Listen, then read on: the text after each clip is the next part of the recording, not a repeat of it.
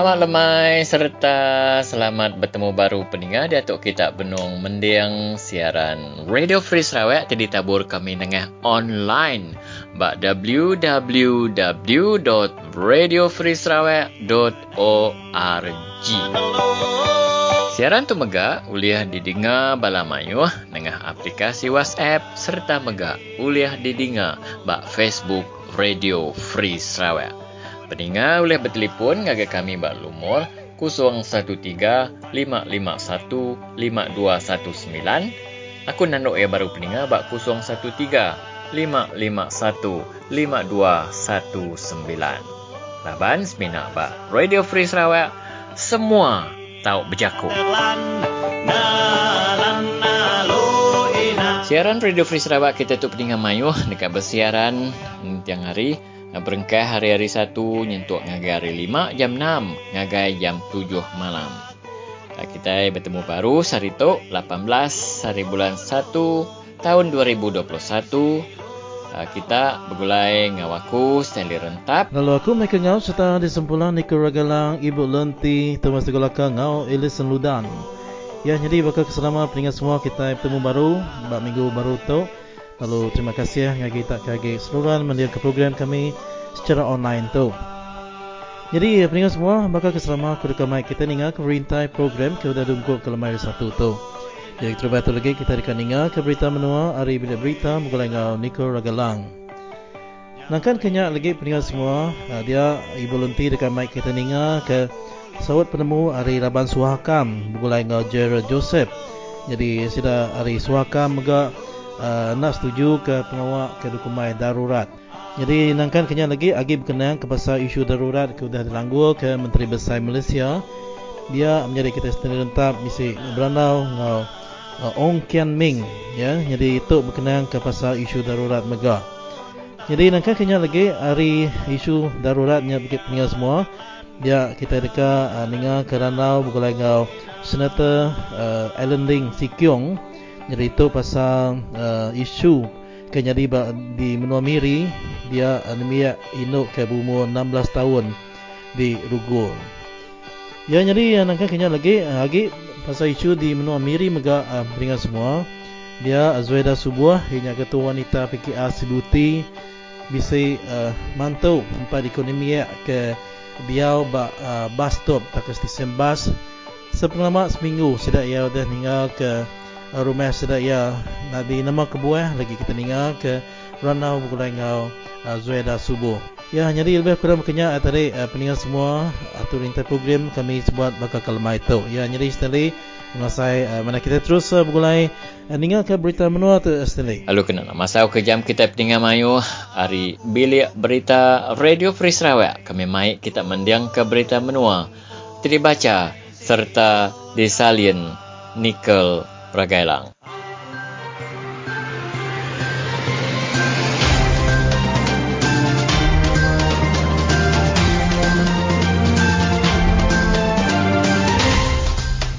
Terubah tu betam beritahu.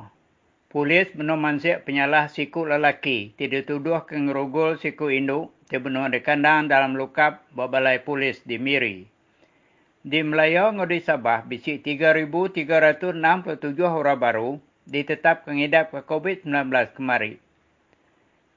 Polis menomansik penyalah siku lelaki tidak tuduh ke ngerugul siku induk dibunuh di kandang dalam lukap bawa balai polis di Miri.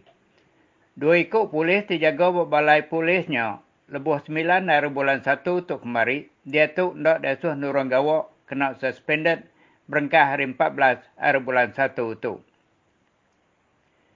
Di Melayu di Sabah, bisik 3,367 orang baru ditetap pengidap ke COVID-19 kemari. 2,676 orang baru sudah gerai, lalu 7 orang tingidap ke COVID-19 sudah nadai kemari. Penerang itu dipansut ke Kepala Ofis Menteri Pengerai Malaysia, Tan Sri Datuk Dr. Nur Hisham Abdullah kemari. Di Sarawak, bisik 62 orang baru ditetap pengidap ke COVID-19 kemari. Hari semuanya, 34 orang tidak sibu hari kluster pasai. 6 orang baru di Miri tiga di Kuching, sama-sama dua di Julau, Meradung, Beluru, ngau di Dalat, sama-sama sikuk di Bintulu, Kapit, ngau di Belaga, ditetapkan ngidap ke COVID-19 kemari. Penderang tu dipansut ke Sapit, Kepala Menteri Datuk Amar Douglas Ugah Mbas di Cermin Komiti Penyaga Penusah Menua Sarawak kemari. Komiti Pengelikun Menua Sarawak mengendar ke semua hospital ngau klinik ngi perintah ngau ngi private dikemendar ke terbuka 24 jam dalam kandang perintah di berjalai ke adat bersekat pemindah dia tu. Dua ikut orang sudah ditangkap polis di kawal ngau pemati Dimun Anak Langi. Hari rumah Antoni, Batu 16, Jalai Sibu, Bintulu, Lebuh, hari 5 tu kemari. Kaban Kunci Negeri Bukit Asik, YB Aaron Chang, minta perintah seminok ngemendar ke Nembiak tidak persoal nurun belajar ke sekolah nyentuak kengagai 29 hari bulan 1 tu yang madah ke berengkah hari 20 hari bulan 9, ngagai 21 hari bulan 10 tahun 2020, bisik 1,257 orang nembiak sekolah ditetap pengidap ke COVID-19. Nyak kebuaya minta perintah jalai ke atur tingkeman dikena nyaga bala nembiak sekolah hari COVID-19. Kaban gerempung hopeless kucing bisik nganjuang barang pemakai tidak beri msia mayuah ngagai 353 orang di tasah laban bah di bau. Presiden gerempuangnya Calvin Wan madah ke gerempuangnya udah nganjuang barang pemakai dikena nulung lebih 2,500 orang di tasah laban bah dalam kandang minggu dulu kemarin.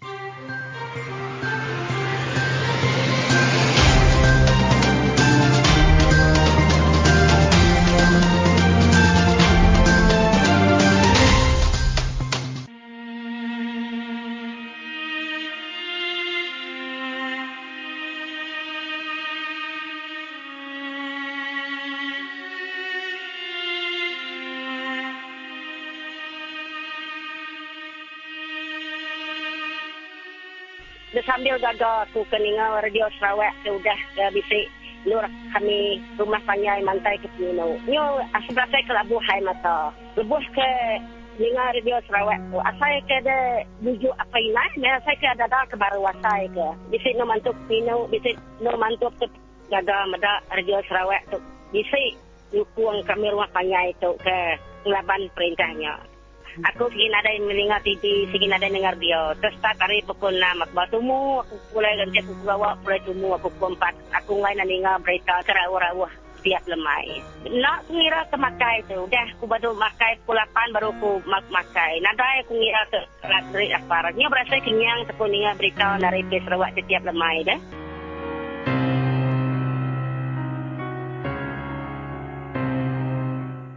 Ya, salam sejahtera kepada para pendengar Radio Free Sarawak.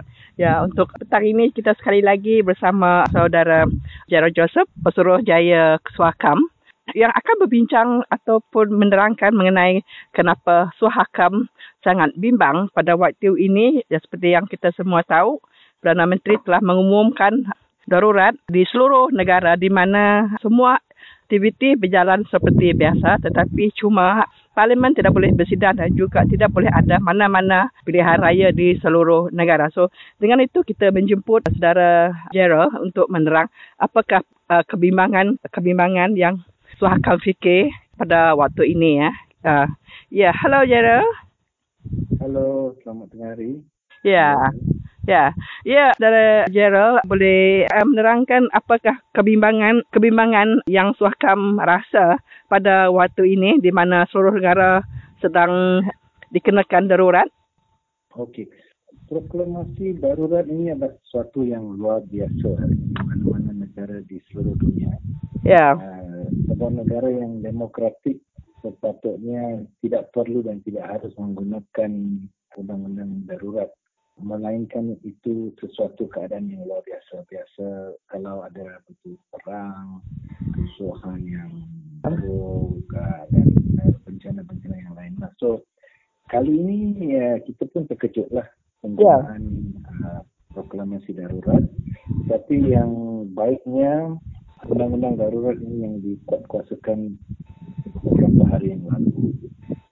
Setelah uh, kalau kita baca waktu kerajaan persekutuan 14 Januari uh, menyatakan yang uh, bahawasanya disebabkan oleh suatu darurat besar sedang berlaku yang mengancam keselamatan, kehidupan ekonomi dan ketenteraman awam di dalam persekutuan berikutan wabak penyakit berjangkit iaitu penyakit coronavirus 2019 satu proklamasi darurat telah dikeluarkan. Maksud dia proklamasi darurat ini khusus untuk menjaga wabak penyakit berjangkit uh, COVID-19. So bagi saya walaupun ini mengejutkan tapi harapan saya kerajaan yang sekarang menggunakan kuasa penuh dalam mengendalikan Malaysia ini menggunakan kuasa darurat ini harus fokus penggunaannya cuma untuk untuk menangani isu COVID-19. Tapi itulah yang harapan kita. Tapi pihak Suakam memang tahu banyak tempat di dunia ini bila ada undang-undang dan kuasa darurat, uh, undang-undang biasa di belakang ni lah. Ya. Yeah. satu ya. Kalau biasa kita kena menggunakan undang-undang biasa, kena bagi notis, kena buat report. Kali ini dengan kuasa dalam tangan kerajaan ni, dia boleh ambil jalan yang lain. Jalan pintas, jalan yang mengejut. Dan ini dibenarkan oleh kuasa darurat sekarang ini. Uh-huh. Dan bagi kita ya, sebab kalau kita melihat kembali tekatan PKP yang telah dikenakan dengan penggunaan akta penyakit berbahaya yang sedia ada itu agak berjaya dalam PKP yang pertama dulu kan, tiga ya. bulan tu. So bagi kita memang untuk menangani COVID memang ada undang-undang dan kuasa undang-undang yang sedia ada dan tidak usah untuk menggunakan kuasa darurat lah. So, apakah penggunaan tujuan penggunaan kuasa darurat? Bila PKP yang pertama dulu, memang tentera pun telah keluar menolong polis. Dan itu yang cara yang baiklah kerjasama antara tentera dan polis. Tapi kuasa dia masih lagi perundangan civil. Cuma polis yang ada kuasa untuk menahan kes terhadap individu dan tentera cuma menolong polis lah. Tapi sebaliknya sekarang tentera pun ada kuasa untuk menahan, untuk mendakwa dan itulah yang uh, kita agak risau dan bimbang sebab pihak tentera mereka diberi latihan bukan untuk membuat kerja-kerja di kan ke di kampung ke di bandar pihak uh, tentera itu lebih bersedia di, di sempadan-sempadan, di hutan, kalaulah ada perang. Itulah uh, apa yang telah latihan yang diberikan kepada pihak tentera. So kalau pihak tentera sekarang diberikan kuasa yang sama macam polis, persoalan dia adakah mereka telah dilatih, diberi pemahaman akta-akta sedia ada untuk menahan, siapakah saksi-saksi macam mana cara membuat dia? Itulah kita masih lagi bertanya-tanya dan harapan kita walaupun ada kuasa di tangan kerajaan kuasa yang lebih lah uh, janganlah menggunakan ni sewenang-wenangnya dan gunakannya dengan cara yang apa yang tengah dulu seolah menggunakan batas undang-undang uh, itulah yang paling penting supaya hak asasi manusia yang tinggal di Malaysia ini sama-sama terjaga. Uh-huh. Di Sarawak, kes ini tidaklah begitu serius seperti di negeri-negeri lain. Adakah Sarawak juga perlu mengadakan darurat ataupun negeri-negeri yang uh, kurang kes COVID-19 ni sebab darurat yang kita masukkan ini adalah untuk mencegah penularan COVID-19. Ya, uh, tapi sekarang uh, proklamasi darurat ini adalah untuk satu negara Malaysia. Hmm. So, tidak kira negeri Sarawak kurang COVID ke lebih COVID, semua orang terkena lah. Hmm. So dia dia akan bukan saja mem, uh, memberi kesan kepada parlimen persekutuan tapi juga Dewan Undangan Negeri Sarawak sekarang tidak boleh uh, duduk macam untuk meeting-meeting biasa. Ya. Yeah. Dewan Undangan Negeri dan Parlimen telah uh, dipaksa untuk berehat untuk tidak menjalankan tugasan itu sudah pasti ada kesan lah. Sebab dalam negara demokratik macam Malaysia kita perlukan tiga cabang dalam satu negara itu untuk menjayakan sistem menjaga kerajaan negara kita. Satu eksekutif. Uh, kerajaan sedia ada kerajaan Putrajaya ke Sarawak ke Perak ke Kedah. Uh-huh. dua kita perlukan parlimen atau Dewan Undangan Negeri sebagai satu ruang lah untuk bertanyakan soalan apakah uh, mendapat jawapan-jawapan daripada eksekutif lah sebab kalau tidak kerajaan itu akan membuat sewenang-wenangnya so itu kita ada parlimen dan Dewan Undangan Negeri mana wakil rakyat wakil rakyat kita boleh pertanyakan soalan-soalan lah yang dirasakan untuk harus dijawab oleh kerajaan itu adalah check and balance lah. Uh-huh. Dan yang ketiga adalah kehakiman lah. So apa yang diberitahu oleh Perdana Menteri dalam sidang media beliau itu yang kehakiman uh, mahkamah kita masih lagi berjalan biasa dan kerajaan negeri dan kerajaan pusat dan kerajaan tempatnya masih berjalan biasa tapi yang cabang yang ketiga itu Dewan Undangan Negeri dan Putrajaya dan dan Parlimen sekarang sudah tidak berfungsi. Bagi mm. saya itu tidak baguslah sebab mm. uh, untuk sebagai wakil rakyat uh, wakil-wakil kita haruslah uh, ada peluang dan ruang untuk mendapat jawapan-jawapan resmi dari kerajaan atau eh, negeri atau di Putrajaya. So dengan tidaknya ada parlimen dan tidaknya ada Dewan Undangan Negeri. Kerajaan tidak harus menjawab apa-apa persoalan pada waktu darurat inilah. So, bagi saya mungkin ada ruang yang telah diberikan sebab persoalan-persoalan kita sekarang uh, tidak ada cara untuk kita bertanyakan soalan rasmi dan menjawab, mendapatkan jawapan-jawapan rasmi. Sama juga di Sarawak, ahli ahli Dewan Undangan Negeri dari apa tu pembangkang tu sekarang tidak ada peluang atau juga ahli Dewan Negeri dari kerajaan pun tidak ada peluang untuk tanya apa-apa soalan tak kira isu tanah ke isu COVID ke isu apa pun tidak ada peluang sekarang. Itulah kekurangan bila salah satu cabang kita tidak berfungsi. Uh, dengan ini kami memberi ruang kepada saudara Gerald mungkin ada uh, isu-isu lain yang ingin dikongsikan dengan pendengar-pendengar kita di luar sana mengenai kebimbangan suhakam? Okey, so kuasa darurat ini memang setelah saya uh, katakan tadi uh, satu uh, undang-undang luar biasa harus digunakan cuma dalam situasi yang luar biasa. Tapi hmm. sekarang Agong telah putuskan atas nasihat kerajaan Perikatan Nasional untuk mengadakan proklamasi darurat. Maksud dia kerajaan sekarang ada kuasa dan bagi saya kuasa ini boleh digunakan juga untuk kebaikan rakyat. Sambil menjaga COVID, ada isu-isu lain yang terkena kepada rakyat biasalah isu ekonomi, isu untuk menjaga banyak ramai yang sekarang kurang wang, gaji tidak cukup, hilang kerja, bisnes-bisnes kecil pun uh, terkesan.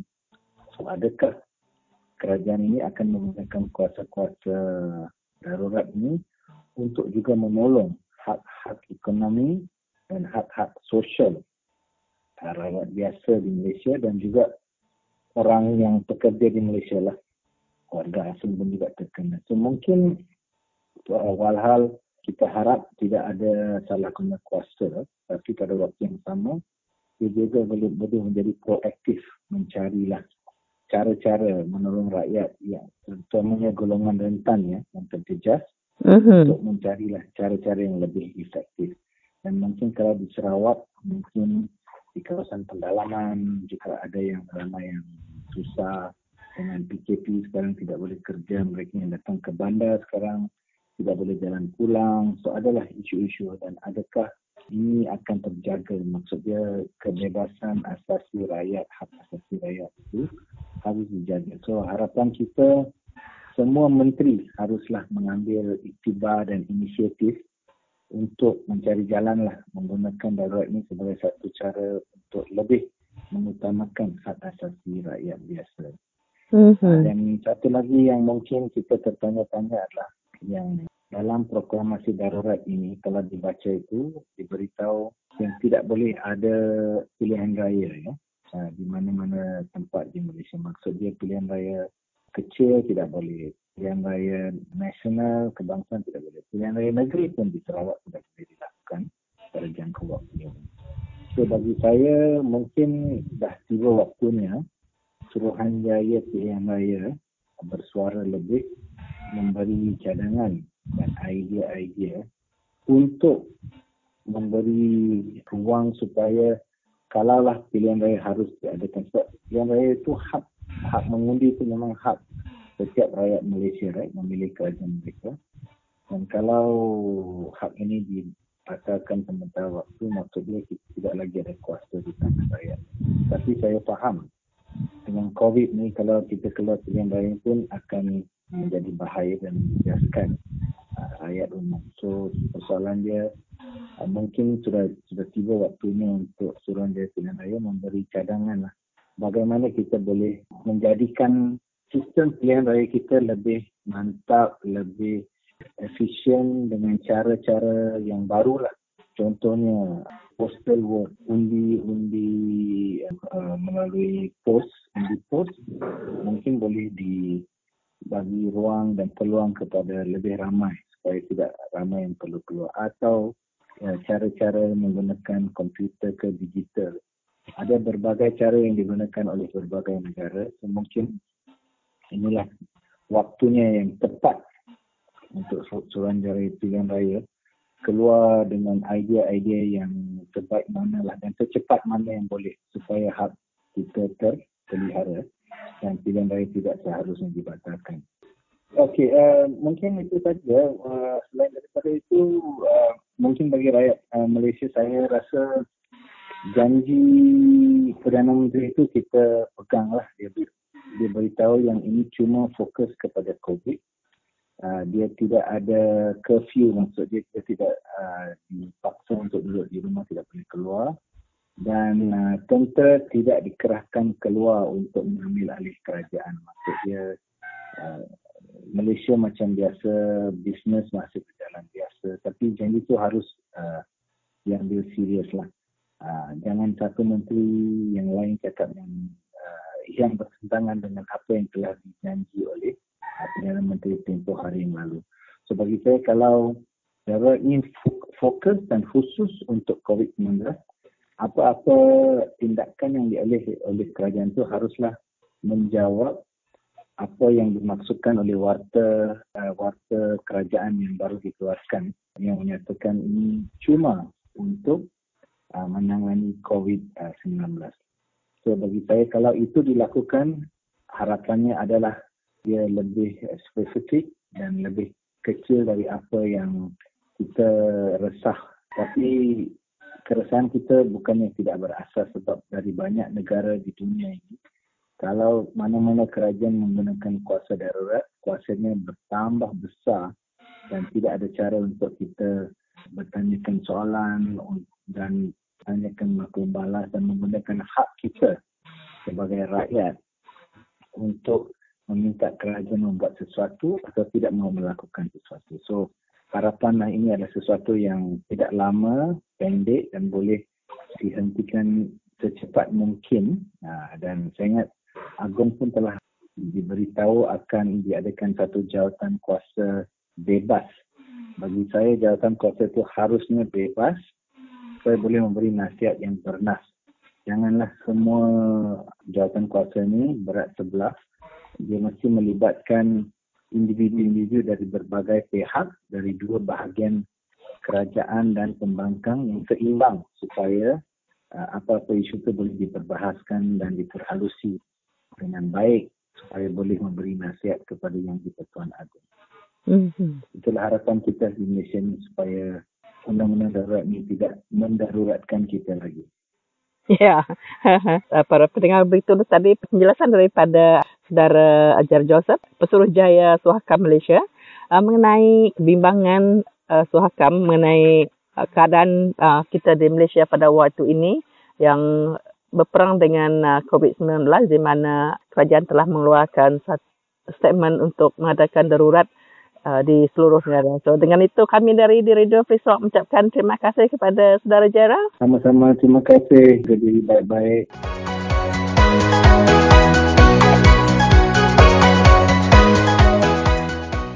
Hello, aku Iban. Nama aku Elvin Fernandez, Hari Sarawak. Penyalah rasuah tok ke makai suap ukai seminak digagak ngena duit aja. Tang janji dekat merik kerja, pangkat tok ke nama-nama penyalah ke bisik di padah. Tau ke ditulis bak dalam akta SPRM. Nanti bisik medak ulah makai suap. Anang takung riput ngagai SPRM. Ingat semua, makai suap ukai budaya kita Iban.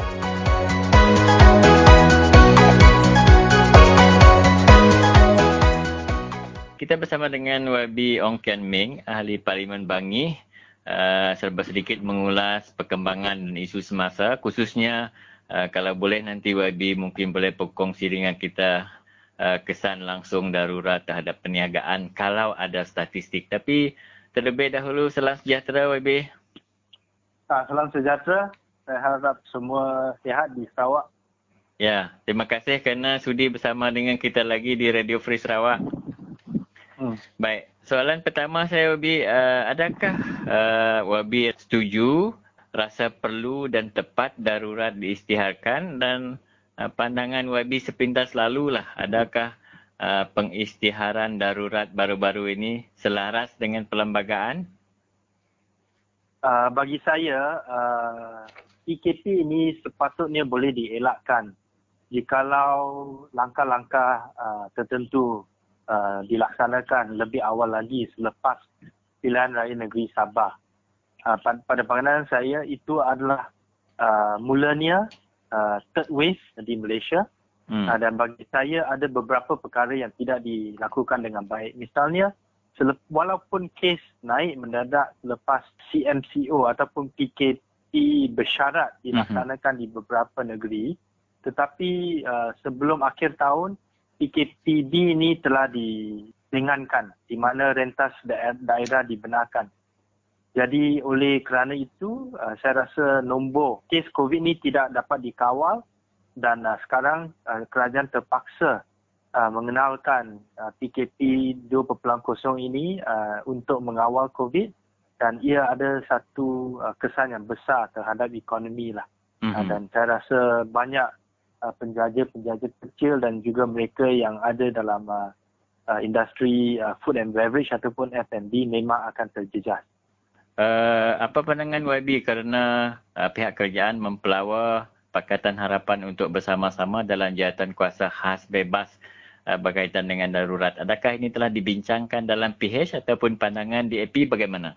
Pandangan PH uh, dan juga pandangan DAP adalah darurat ni sepatutnya tidak perlu uh, kerana semua kuasa yang uh, perlu untuk menangani wabak COVID ni boleh dilaksanakan melalui PKP. Mm-hmm. Dan saya rasa orang ramai pun tahu bahawa darurat ni bukan uh, bukan untuk menyelamatkan uh, negara dari wabak COVID tetapi adalah untuk menyelamatkan kerajaan Perikatan Nasional mm-hmm. uh, daripada tumbang kerana mereka telah hilang majoriti. Uh, walau bagaimanapun uh, kami sedang kaji uh, adanya Uh, keperluan sama ada untuk menyertai uh, jawatan kuasa khas ini uh, oleh kerana uh, saya rasa apabila kita uh, boleh memberikan pandangan uh, uh, kami sebagai pihak pembangkang kepada yang di-Persatuan Agong uh, dengan cara yang lebih jelas uh, dan kita boleh mendapatkan maklumat yang terkini mengenai uh, strategi untuk menangani COVID ni saya mm-hmm. rasa kita uh, boleh memberi satu penjelasan yang lebih uh, lanjut yang lebih uh, yang lebih mendalam lagi kepada rakyat tentang keikhlasan kerajaan PN ini untuk uh, benar-benar menangani isu kesihatan dan juga isu ekonomi uh, di negara kita. Mm-hmm. Tapi itu tidak bermakna bahawa PH bersetuju dengan pengisytiharan darurat WB. Uh, kami memang bantah pengisytiharan ini. PH akan mengeluarkan satu kenyataan untuk uh, menjelaskan apa langkah yang uh, akan uh, kita ambil dari segi undang-undang untuk untuk mem- menamatkan uh, pengisytiharan uh, darurat ni dalam masa yang terdekat. Tetapi mm-hmm. walau uh, bagaimanapun uh, kami pihak PH sedang uh, mengkaji sama ada kita perlu menyertai jawatan kuasa uh, ini atau tidak. Baik, sebagai uh, timbalan menteri di MITI sebelum ini YB, uh, apa mungkin yang boleh ya. YB kongsikan uh, berkaitan dengan uh, kita mendengar bahawa uh, adanya uh, syarikat-syarikat besar telah mengalihkan operasi mereka di Malaysia ke uh, negara jiran dan apa mungkin kesan langsung uh, terhadap peniaga kecil IKS dan sebagainya yang mungkin boleh YB kongsikan dengan pendengar di Radio Free Sarawak. Ya, untuk uh, syarikat-syarikat pelabur uh, yang uh, melabur di Malaysia, saya rasa keyakinan mereka terhadap kerajaan TNI memang sudah berkurangan. Uh, oleh kerana uh, kerajaan TNI tidak dapat beri polisi-polisi yang konsisten kepada mereka kepada uh, pelabur di negara. Saya beri satu uh, satu contoh yang baik uh, di mana pada mulanya uh, apabila PKP ini diumumkan uh, MITI uh, kata bahawa syarikat yang uh, uh, membuat uh, ataupun memasang kereta uh, atau uh, dan uh, juga otomotif uh, boleh uh, jalan uh, sewaktu PKP 2.0 ni. Hmm. Tetapi dua hari kemudian, MITI keluarkan satu lagi uh, uh, kenyataan bahawa uh, industri automotif uh, di uh, dari sektor pembuatan tidak boleh uh, beroperasi hmm. uh, semenjak uh, PKP 2.0 dan semalam MITI buat U-turn lagi kata boleh operasi beroperasi. Yeah. Jadi uh, apabila ada U-turn dan uh, U-turn sebagai ini uh, memang ia tidak memberi satu keyakinan kepada uh, komuniti pelabur bahawa uh, kerajaan Malaysia ada uh, ada polisi yang uh, berprihatin lah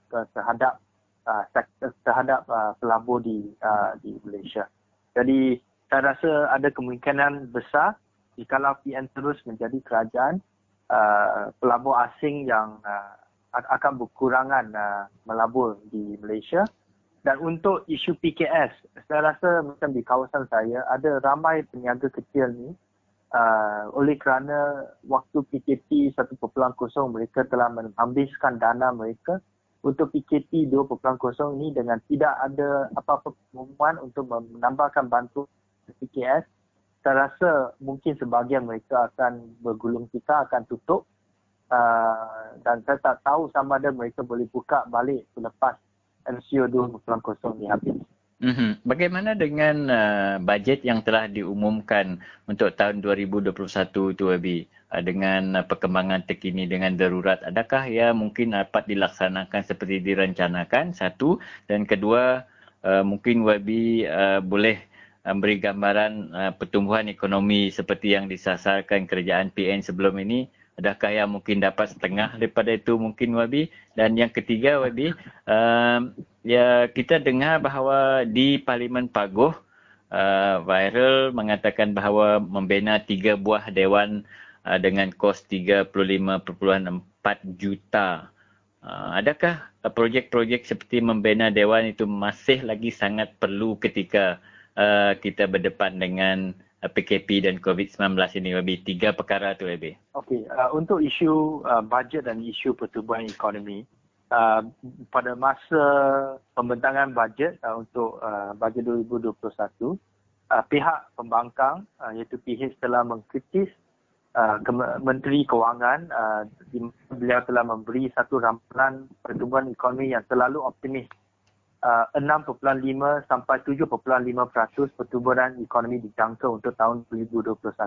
Mm-hmm. Uh, dan uh, akibat daripada uh, uh, ramalan yang terlalu optimis ini, uh, kita rasa uh, bajet yang uh, peruntukan yang dibagi kepada uh, dana COVID tidak mencukupi.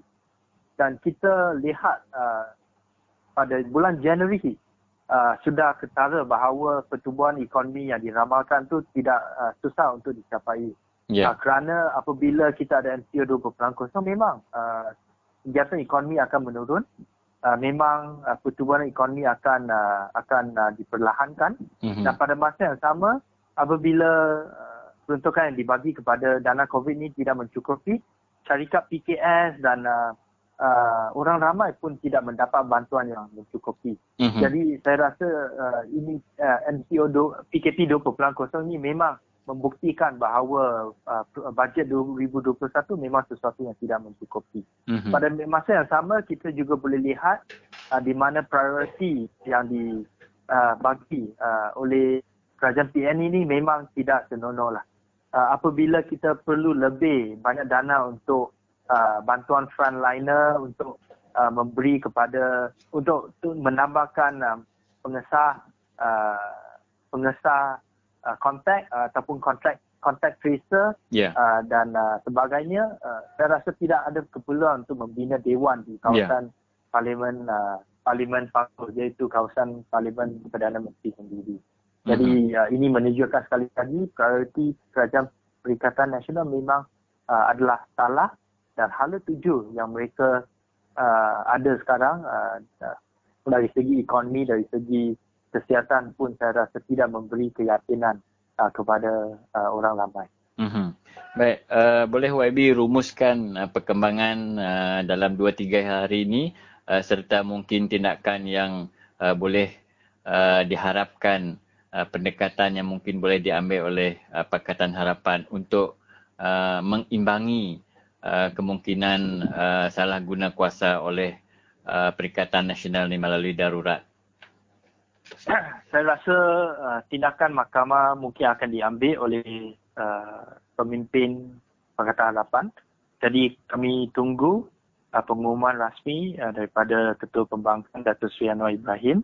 Dan pada masa yang sama kita memang walaupun parlimen tidak dibenarkan bersidang uh, semasa darurat, uh, kami uh, di pihak uh, PH uh, memang akan keluarkan kenyataan media uh, dan untuk uh, untuk memberi penjelasan uh, yang lebih lanjut uh, dan beri pandangan uh, kami uh, di mana uh, kita akan uh, melaku, melakukan sembah dan imbang ataupun check and balance kepada kerajaan uh, PN uh, terutamanya di uh, untuk menunjukkan kegagalan uh, kerajaan ini untuk menangani wabak COVID. Mm-hmm. Kritikan kita dan perbincangan kita berkaitan dengan darurat ini bukan satu uh, yang salah YB ya?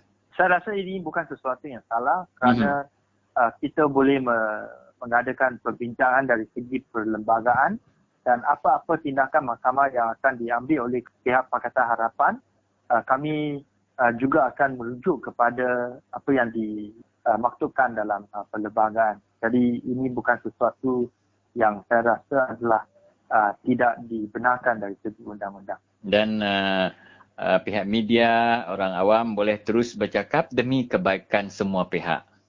Ya, saya rasa orang ramai, ramai ada hak untuk uh, memaparkan dan membentangkan pandangan mereka uh, dengan cara yang bertanggungjawab. Baiklah YB, terima kasih atas pandangan YB itu. Kita akan terus bercakap dari masa ke semasa berdasarkan apa isu yang uh, mungkin boleh memberi pencerahan kepada rakyat di bawah sana. Terima kasih YB Ong Kian Ming. Okey, sama-sama jaga kesihatan.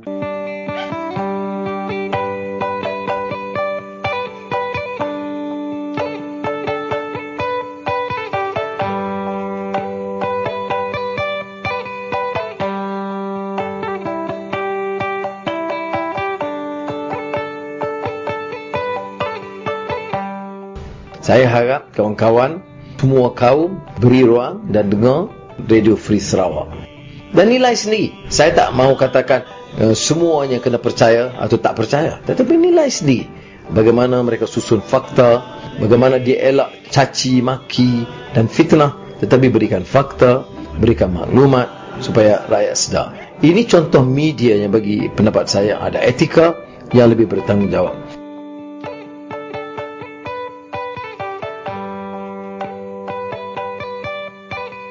Ya kepada para pendengar radio Free Sarawak yang sentiasa bersama kami untuk mengetahui isu-isu semasa yang berlaku di negara kita, di negeri kita dan di, di mana-mana saja. Ya para pendengar untuk hari ini kita bersama yang berhormat Alan Ling untuk isu hari ini yang dilaporkan di media masa ataupun di mana-mana newspaper mengenai seorang budak perempuan yang berumur 16 tahun di Rogol di Balai Polis Meri. So untuk itu kita meminta YB Alan Ling kongsi dengan kita kenapa ini berlaku dan apa harus kerajaan lakukan atau pihak polis lakukan uh, supaya perkara begini tidak berlaku lagi. So, ya, dengan itu kita memanggil Bi Alan Ling. Hello, YB. Halo, apa khabar? Selamat tahun baru kepada semua. Ya. Semoga yeah. semua pendengar kita sehat sentiasa dan kita jaga kita. Ya. Uh, untuk uh, kes yang uh, yang saya panggil skandal ini, tujuan kami buat laporan semalam adalah untuk supaya kes ini tidak di, dilindungi ataupun uh, sweep under the carpet ya. Yeah. dalam bahasa Inggeris ya mm-hmm. supaya satu siasatan yang terperinci sampai ke tahap menubuhkan Royal Commission of Inquiry bagi saya, saya anggap itu adalah wajib dan diperlukan untuk menyiasat dan juga kita memperbaiki kelemahan-kelemahan dalam tahanan di balai polis. Kerana sudah tiba masa untuk satu reform dijalankan untuk melindungi semua-semua orang-orang tahanan. Nah, ini perkara ini berlaku satu kes rogo di dalam bangunan polis itu tidak boleh diterima langsung ya. Hmm. Dan uh, kami memang uh, di, uh, diminta bantu oleh ahli keluarga yang masih panik, takut dan uh, kami mengambil kehadapan untuk menuntut keadilan bagi uh, keluarga tersebut. Dan uh, kes ini setakat sekarang telah uh, mendapat banyak reaksi dan yeah. uh, khususnya saya memohon pihak atasan PDRM dan juga Kementerian Dalam Negeri uh, supaya membuat sesuatu uh, secara mhm. tegas, adil dan uh, telus. Ya. Secara um, ringkas, uh, fakta kes ini berlaku sebegini. Perempuan tu uh, underage teenager tu ditangkap kerana beliau uh, di, di, terlibat dalam satu kes online gambling uh, pada mm-hmm. 8, 8 hari bulan. Lepas itu dia ditahan satu malam. Belum sampai untuk dibuat uh, remand lagi pada keesokan hari pukul 5 pagi lebih kurang 5 pagi iaitu 9 hari bulan Januari oleh kerana kecuaian yang dipercayai tahanan si lelaki yang berumur 19 itu tidak dikunci dalam sel lokap dia dan mendapat kunci untuk sel perempuan itu dan membuka untuk uh, menawarkan uh, beliau ke uh, pergi ke tandas lah, untuk uh, membuang air kencing. Itu saja. Tapi uh, untuk makluman pendengar kita saya difahamkan uh, tandas itu terletak dalam dalam kompau uh, lokap bukan di lokap oleh sebab itu masa uh, pintu uh, tandas itu ditutup uh, dikunci uh, berlakunya kes rokok di sana uh, ramai yang tanya saya. Dan saya juga telah menemu buah dengan uh, mansa tersebut. Kenapa tidak menjerit untuk uh, meminta bantuan? Uh, kerisauan pada masa itu adalah kerana tandas itu terletak dalam kompau lokap. Dan beliau hanya salah satu-satunya tahanan perempuan. Lebih kurang 12 lagi tahanan di dalam lokap itu. Dan kalau beliau diri maka beliau risauan beliau adalah akan menarik perhatian uh, tahanan yang lain. Mm-hmm. Beliau takut sesuatu yang lebih teruk lagi berlaku ke atas beliau. Itu sebablah beliau uh, tidak apa tidak membuat dan juga kerana panik. Dan uh, ini berlaku sebegini dan ini memang kecuaian dan um, yang begitu besar yang serius. Kenapa uh, tidak dijaga baik? Kerana saya difahamkan memang ada polis yang on duty. Dan hmm. saya telah difahamkan kedua-dua polis tersebut telah digantung kejadian. Tapi saya minta polis untuk uh, siasat sama ada sekongkong ataupun bersubahatan dalam perkara ini. Ini adalah penting supaya satu reform boleh dilakukan. Dan juga kita selalu panggil untuk kita install CCTV. Adakah ini telah dibuat? Dan mereka ini suspend di dalam tahanan juga ada hak asasi mereka. Dan sememanglah masyarakat tak boleh terima hakikat sebegini yang berlaku. Kes rogo dalam bangunan polis. Itu memang uh, satu perkara yang memalukan PDRM dan haruslah disiasat dan uh, diperbaiki. Ya, Wi, uh, macam mana cerita ini boleh terkeluar? Adakah masa itu sendiri membuat laporan? Uh, memang telah berlaku, maka lelaki tersebut telah uh, selepas tiga hari iaitu 12 hari bulan telah didaftar kes logo beliau selepas medical check out uh, di Mahkamah Amiri dan mm-hmm. beliau mengikut maklumat yang saya dapati dari mahkamah beliau telah mengaku salah. Tetapi oleh kerana beliau hanya uh, berumur 19 maka di bawah undang-undang uh, kita harus mendapat satu laporan sosial mengenai latar belakang beliau daripada pegawai kebajikan sebelum mahkamah boleh menjatuhkan hukuman ke atas remaja ini. Sebab hmm. dalam undang-undang umur 18 ke 21 kita dipanggil youthful offender. Kalau hmm. youthful offender kita perlukan social report untuk hmm. diambil kira dalam jatuh, uh, menjatuhkan hukuman. Dan kes itu pada 12 hari bulan Januari tidak dijatuh hukuman tetapi ditangguhkan sampai ke bulan depan. 9 hmm. hari bulan Februari untuk diterimakan laporan sosial beliau dan dijatuhkan hukuman. Perempuan itu keluarga dia telah mencari saya tetapi yeah. sebelum saya dikatakan membongkarkan kes ini, macam sunyi saja. Macam hmm. seolah-olah kita pernah berlaku kes begitu besar ini. Ya. Yeah. dan inilah yang uh, tidak puas tidak. Keluarga mereka ini uh, memang takut sangat semasa cari saya dan uh, berjumpa dengan saya dan berharap sesuatu dapat dilakukan. Maka saya dengan uh, pembantu khas saya akan memfalkan kes itu untuk tuntutan ganti rugi dan Uh, di samping itu kita juga nak siasatan yang terperinci terhadap sesiapa yang ada di sana yang mungkin terbabi. Uh, itulah saya telah diminta memberi bantuan dan kita uh, itulah kita masuk campur tangan. Ya. Uh, ada ke lelaki tu uh, dengan perempuan tu kenal antara satu sama lain atau memang stranger to each other? Uh, sedangkan maklumat yang saya dapati memang tidak tahu. Uh-huh. Memang tidak tahu. Hmm. Memang hmm. buat tahanan dalam tahanan dan sekarang ni banyak perkara yang muncul sama ada mereka yang dikatakan children ini masa tahanan diasingkan untuk memberikan perlindungan yang lebih baik, lebih ketat kepada mereka ataupun ini tidak ini telah lama diabaikan. Itu mm-hmm. hak tahanan dan sebagainya. Yang mereka ini belum diputuskan uh, duty ya, salah. Mereka cuma suspek dan uh, ada hak masing-masing. Dan punca ini adalah uh, berlangsung daripada kecuaian yang tidak bertanggungjawab uh, sikap yang mengabaikan ya keselamatan dan sebagainya. Ini hmm. satu-satunya reform yang harus uh, kita kita uh, lakukan dengan serta merta. Dan sekarang ini kes berlaku rogo terhadap apa seorang remaja yang underage. Mm-hmm. Ini langsung tidak boleh diterima dan harus diambil uh, tindakan. Hmm. Ya. Apakah seruan YB kepada pihak-pihak polis di mana saja balai polis uh, sekiranya ada penahanan perempuan di bawah umur dan juga uh, remaja lelaki di bawah umur? Saya rasa memang mereka secara dalaman selama ini PDRA telah duduk di Malaysia lebih daripada 100 tahun kalau tidak silap. Mereka mesti adanya ketetapan atau SOP yang ketat, yang tegas, yang perlu dipatuhi tetapi mungkin tidak dipatuhi dan dijalankan dengan rapi. Nah, ya. inilah terpulang kepada sikap dan sebagainya dan juga pemantauan yang mencukupi oleh oleh pegawai-pegawai kanan mm-hmm. dan uh, tidak dipatuhi SOP. Inilah mengakibatkan uh, perkara yang sedih sebegini berlaku dan semalam masa bapak beliau diwawancara di interview oleh reporter saya boleh rasa sakit hmm. hatinya. Ha. Perkara ini berlaku ke atas anak dia. Ya. Dan um, saya menyuruhlah semua pegawai dan saya tetap uh, ini this is on the subject matter. Ya. Ramai pula uh, anggota polis yang baik yang bertanggungjawab yang bertugas seperti semasa PKP sekarang mereka berkorban menyelamatkan kita menjaga kesejahteraan ketenteraman awam tetapi kena afford uh, ada yang black apple ya, yang rotten punya dalam dalam force itu dalam ya. pasukan uh, polis yang merosakkan image dan status PDRM.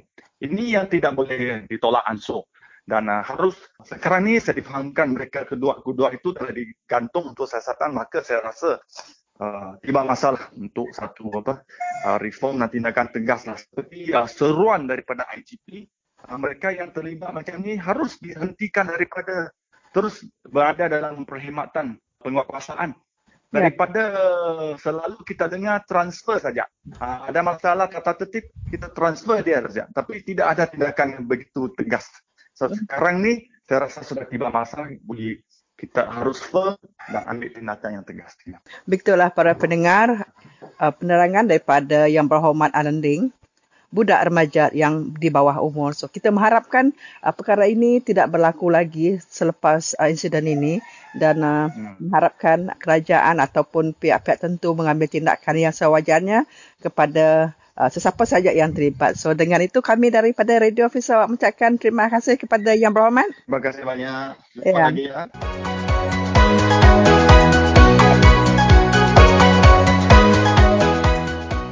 Baiklah saudara, kita ucapkan salam sejahtera dan salam reformasi kepada pendengar kita yang mendengarkan siaran Radio Free Sarawak. Tetamu jemputan saya yang akan berbual di dalam talian Radio Free Sarawak iaitu Ketua Wanita Parti Keadilan Sibuti iaitu Puan Zueda Subuh di talian. Jadi, halo, apa khabar Puan? Ya, hello. Khabar baik. Assalamualaikum. Selamat hmm. dalam perjuangan. Terima kasih Radio Radio Free Sarawak. Jadi, Tante uh, melengah ke masa. Jadi, uh, Puan Zul, kita uh, begitu berbangga dengan bakti yang telah uh, diberikan oleh Puan kepada beberapa uh, gelandangan yang baru-baru ini di persekitaran uh, Bandaraya Miri.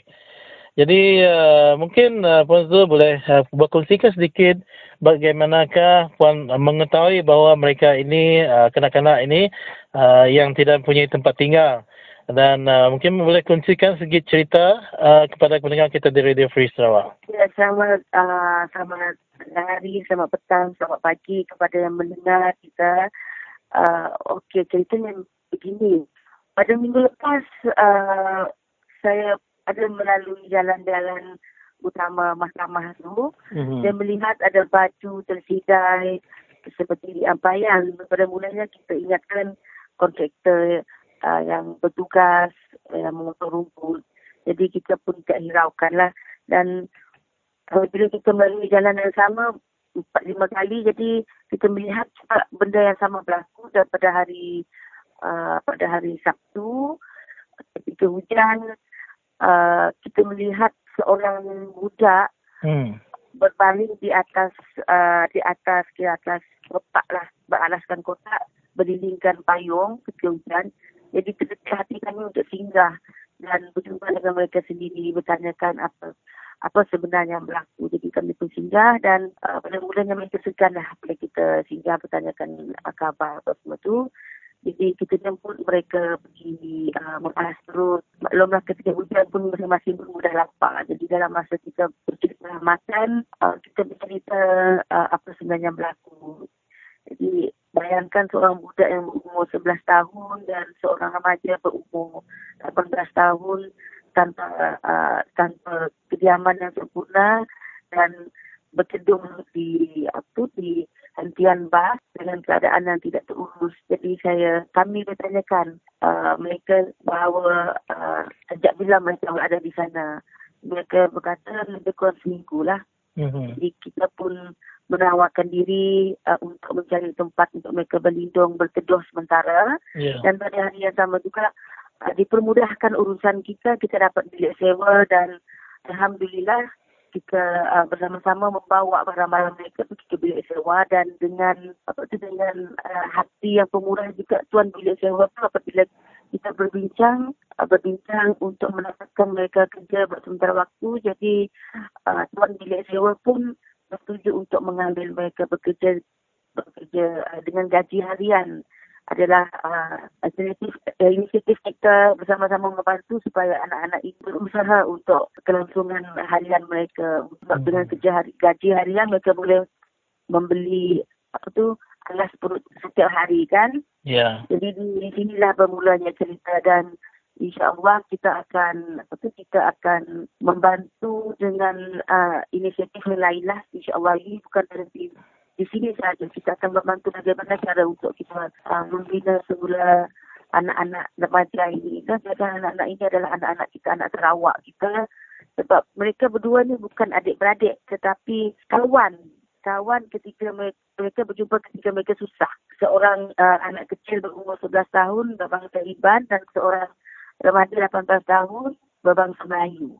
Ya. Apakah gesaan Puan kepada pemerintah terutamanya kerajaan negeri Sarawak pada masa hadapan.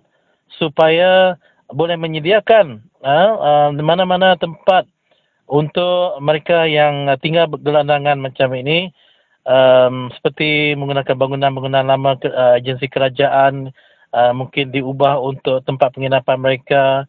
Uh, kerana saya rasa uh, mungkin pada masa akan dapat hadapan mungkin bukan semua pemilik-pemilik bilik kosong sudi untuk menerima uh, gelandangan macam ini dan memberikan pekerjaan mereka. Mungkin tak semua berhati mulia seperti yang telah terjadi yang dibantu oleh Puan Zul dengan rakan-rakan PKR. Uh, jadi apakah kesan Puan pada masa akan datang? Ya, uh, apabila kita melihat di kawasan Madani khasnya, terlalu uh, terlalu banyak bangunan-bangunan kerajaan yang tidak digunakan lagi iaitu bangunan lama. Contohnya terdapat daerah uh, Miri mhm. uh, di mana uh, sekarang ini sepi. Apa salahnya kita gunakan bangunan tersebut untuk menempatkan uh, homeless kelandangan ini buat tempat waktu sementara uh, kita uh, mengikhtiarkan langkah-langkah seterusnya untuk membantu mereka dan bangunan-bangunan tersebut daripada dia terbiar begitu saja bangunan tersebut tetap boleh digunakan sebagai salah satu tempat menempatkan mereka dan mengkaunselingkan mereka di situ kan sebab bangunan ini di Miri ni terlalu banyak bangunan-bangunan yang orang kata sepi dan tidak diguna pakai. Hmm. Uh, jadi inilah kita mohon kerajaan yang ada sekarang untuk memikirkan, masanya untuk memikirkan bagaimana kita guna pakai semula bangunan itu. Daripada membiarkan gelandangan-gelandangan ini berkeliaran di bandar-bandar khasnya ini ini bandar raya dan adalah tidak adalah tidak sesuai apabila orang luar melihat bandar raya kita ada gelandangan di tengah-tengah bandar. Hmm. Itu yeah. yang, yang tidak macam tidak cantik dilihat di mata kita kan. Ya, yeah, betul. Bila kita melihat baju di sidai di bus orang luar apa tu orang luar lalu lalang satu yang tidak seharusnya berlaku. Mm-hmm. Kita mohon pihak yang berkaitan mengambil perhatian lebih-lebih lagi di di dalam situasi pandemik penularan COVID-19 ini jika ada kelandangan dan perkayaan mereka juga akan tidak mustahil mereka akan terkesan daripada uh, penyakit-penyakit yang kita tidak ingini itulah. Jadi kita juga harus menyelamatkan nyawa mereka demi keselamatan dan kesejahteraan masyarakat. Yang yang saya berfikir sebenarnya nyawa-nyawa anak-anak ini, nyawa-nyawa uh, remaja ini saya daripada kita mempedulikan mereka daripada segi uh, daripada mereka keliaran di kawasan-kawasan yang terbuka nyawa dan keselamatan mereka juga adalah penting. Hmm, ya, yeah. baik. Yang terakhir di sini ya Puan, uh, suka saya kaitkan dengan masalah penghijrahan daripada kampung ke bandar contoh. Jadi um, adakah puan mempunyai kerisauan juga? Ini sudah kanak-kanak kita lihat mereka berani untuk tinggal uh, di uh, uh, apa nama bus stop untuk menjadi tempat tidur uh, dan bayangkanlah pada masa akan datang ramai lagi yang mungkin hidup uh, tidak mampu menyewa uh, di bandar-bandar walaupun mereka mencari nafkah hidup di bandar dan mereka lari daripada kampung halaman dari rumah panjang uh, di pedalaman kerana ingin mencuba nasib di uh, di uh, bandar. Tetapi malangnya apabila mereka meninggalkan kampung halaman mereka, justru itu rampasan tanah semakin berluasa dengan kepimpinan daripada parti pemerintahan yang begitu lama walaupun hanya bertukar pada nama pada sekarang ini daripada BN ke GPS kalau kita lihat ada banyak kes-kes rampasan tanah berlaku. Dan kalau semua tanah sudah habis dirampas, di mana lagi rakyat nak tinggal dan mereka tidak mampu menyewa? Pada masa akan datang mungkin bukan sekarang puan. Mungkin dalam 5 10 20 tahun yang akan datang yang akan terjadi pada uh, cucu cicit kita nanti. Dan apakah kerisauan puan pada masa akan datang sekiranya sistem politik masih lagi sama dan tak berani diubah oleh rakyat? Berkenaan dengan uh, pasal rampasan tanah ini juga adalah tidak mustahil ianya berlaku kepada uh, anak-anak tempatan kita terutama mm-hmm. bumi putra kita yang yang mereka sudah bosan dengan kejadian rampasan tanah seperti tanah kebun mereka mereka tidak ada tempat untuk berkebun yeah. tapi dalam tanah mereka dirampas oleh syarikat dan mereka tidak punya sumber keuangan untuk mempertahankan uh, tanah mereka itu ini yang menyebabkan daripada luar bandar luar desa berhijrah pergi ke bandar untuk mencari kerja tetapi bila di bandar mereka tidak mempunyai tempat perteduhan dan tidak mempunyai sumber keuangan untuk menyewa. Hmm. Seperti seolah-olah kita ini dijajah di tanah sendiri. Sedangkan mereka punya tanah. Punya tanah dirampas oleh syarikat. Dirampas oleh koloni-koloni tertentu. Dan mereka terpaksa keluar dan mereka berhijrah ke bandar. Bila berhijrah ke bandar, mereka tidak mempunyai keuangan yang utuh. Jadi tidak mustahil perkara-perkara ini tidak berlaku terhadap mungkin bukan kepada anak ini, anak-anak ini tapi terhadap generasi-generasi yang lain. Dan kita tidak tahu apa yang berlaku terhadap anak-anak ini. Mungkin keluarga mereka juga terkesan sebab itu mereka pergi ke bandar daripada kampung keluar semata-mata untuk mencari rezeki sebab terkesan dengan rampasan hak-hak tanah adat mereka di kampung. Kita tidak tahu tapi ini tidak mustahil berlaku. Yeah. Sebab itu sebab itu kerajaan sekarang jangan mengambil enteng tentang pembangunan. Sedangkan pembangunan itu sebelum ini tanah itu adalah uh, kepunyaan. Kepunyaan bumi putra yang tidak mampu untuk mempertahankan tanah mereka. Ini sebenarnya yang uh, rakyat Cawak harus tahu kenapa berlakunya gelandangan yang datangnya daripada lokal, bukan gelandangan yang datang daripada negara, tetapi lokal. Apa yang menyebabkan mereka berpindah ke bandar? Mm-hmm. Tidak mustahil rampasan tanah itu berlaku. Itu yang kita harus titik beratkan dan harus rakyat tahu kenapa uh, berlakunya uh, homeless di tempat-tempat kita. Bukan saja di Miri, mungkin di tempat-tempat lain. Di Sibu, yeah. di Tulu, di Kapit, di Kucing, ini tidak berlaku, ini tidak mustahil perkara rampasan tanah berlaku dan terkesan kepada kehidupan anak-anak generasi ini. Kehidupan kepada ibu bapa mereka kan. Hmm. Yeah. Jadi uh, rakyat harus tahu kenapa ini berlaku dan uh, harus buka mata punca ini berlaku. Jadi dengan itu saudara kita uh, bersama masih lagi bersama dengan ketua uh, keadilan PKR uh, Sibuti iaitu Puan Zueda Subuh. Ya dengan itu Puan kita ucapkan ribuan terima kasih uh, kerana sudi untuk meluangkan sedikit masa bersama dengan saya di talian Radio Free Sarawak ini untuk kita berkongsikan masalah uh, gelandangan di Bandaraya Miri yang uh, baru-baru ini. Ya dengan itu kita mohon daripada pendengar kita supaya uh, berfikir-fikirlah sekarang ya untuk menjaga hak kita apa yang kita ada sekarang pertahankanlah supaya pada masa akan datang tiada lagi berlakunya penghijrahan hingga menyebabkan uh, ramai yang tinggal tidak berumah seperti homeless gelandangan di Bandaraya Miri dan bukan hanya itu saja di seluruh bandar uh, di Malaysia ini.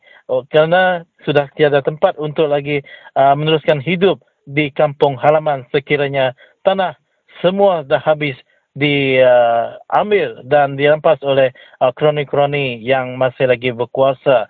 Uh, dengan itu terima kasih Puan kerana sudi untuk ditemu dan salam informasi daripada Radio Free Sarawak. Selamat tahun baru. Selamat tahun baru. Terima kasih Radio Free Sarawak menjadi lagi kepada rakyat Sarawak. Terima kasih. Ya, jadi ngonya tadi peringkat semua nangkap program kami uh, bakal ke lemah satu tu. Jadi terima kasih ya guys. Semua kita ke mendiang ke program kami tu dengan ke smartphone kita. Yang jadi tahu meh berkongsi ke link Okey, bala panggang kita kebukai.